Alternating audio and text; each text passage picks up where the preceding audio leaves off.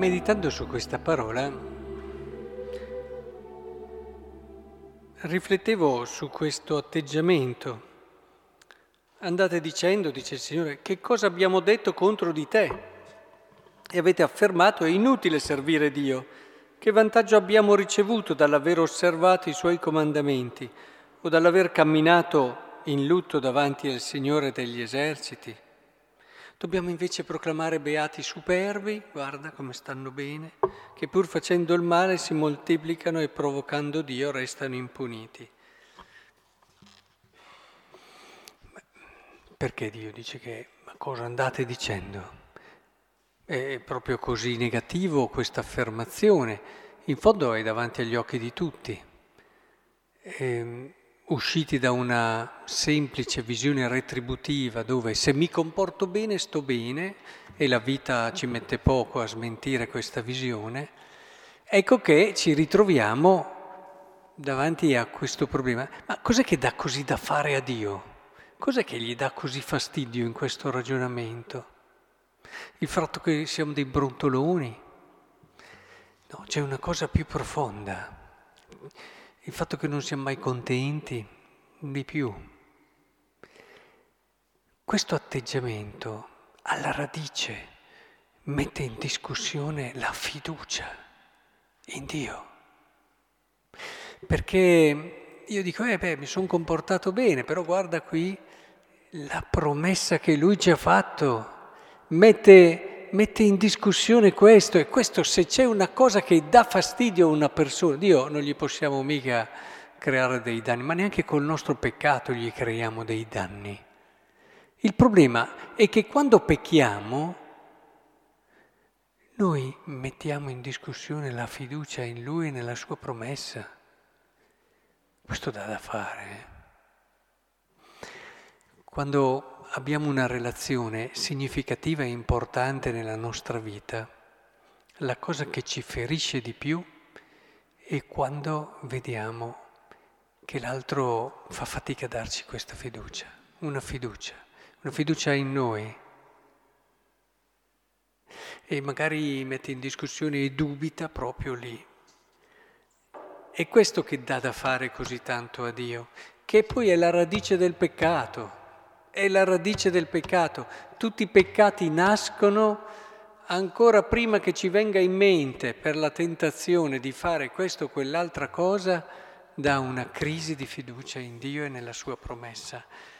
E mi conferma in questa lettura tutto quello che c'è dopo, dal Salmo, e beato l'uomo che non entra nel consiglio dei malvagi, è un ritornare costantemente sulla promessa di Dio. È come albero piantato lungo corsi d'acqua che dà frutto. Dio ce lo ha promesso in tanti modi, in tante forme. Fidati di me, comportati secondo la mia legge. Magari sul momento non hai riscontri immediati, ma tu continua a fidarti, sarai come, piant- come albero piantato lungo corsi d'acqua non dubitare mai, anche quando ti prendono, ti inchiodano sulla croce e in quel momento lì senti distante anche me. Non dubitare mai. E anche nel Vangelo si vuole rafforzare questa certezza. Io vi dico chiedete, vi sarà dato, cercate e troverete, bussate e vi sarà aperto. È proprio così. È qui, è qui che dobbiamo essere certi che il Signore non ci abbandona mica.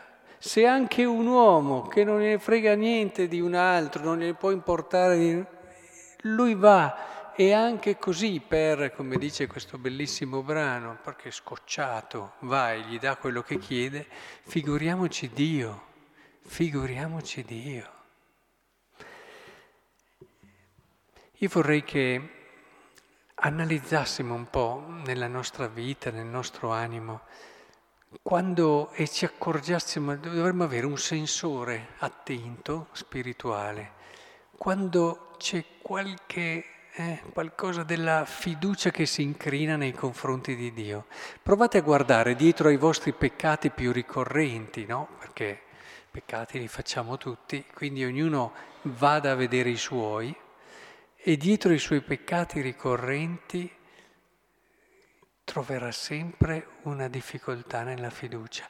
E badate bene che questo vale anche nei rapporti con l'uomo, perché tutte le mancanze di carità che possiamo commettere verso una persona partono da una mancanza di fiducia in lei.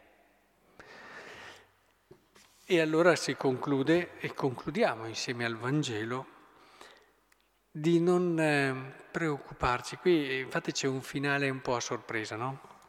Perché dice, ok, qualunque cosa voi chiedete vi sarà dato. E se gli chiedete un uovo vi darà forse uno scorpione? E allora chi sta leggendo dice, bene, sono proprio contento, posso chiedere qualunque cosa al Signore dopo un Vangelo così. E il finale però lascia un attimo, soprattutto chi è un po' più superficiale.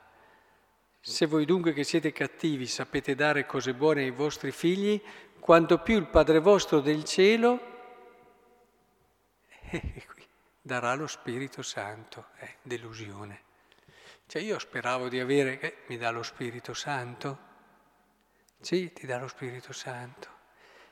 Perché se grazie allo Spirito Santo tu ricostruisci, perché Lui, l'amore, tra il Padre e il Figlio è l'essenza della fiducia, lo Spirito Santo.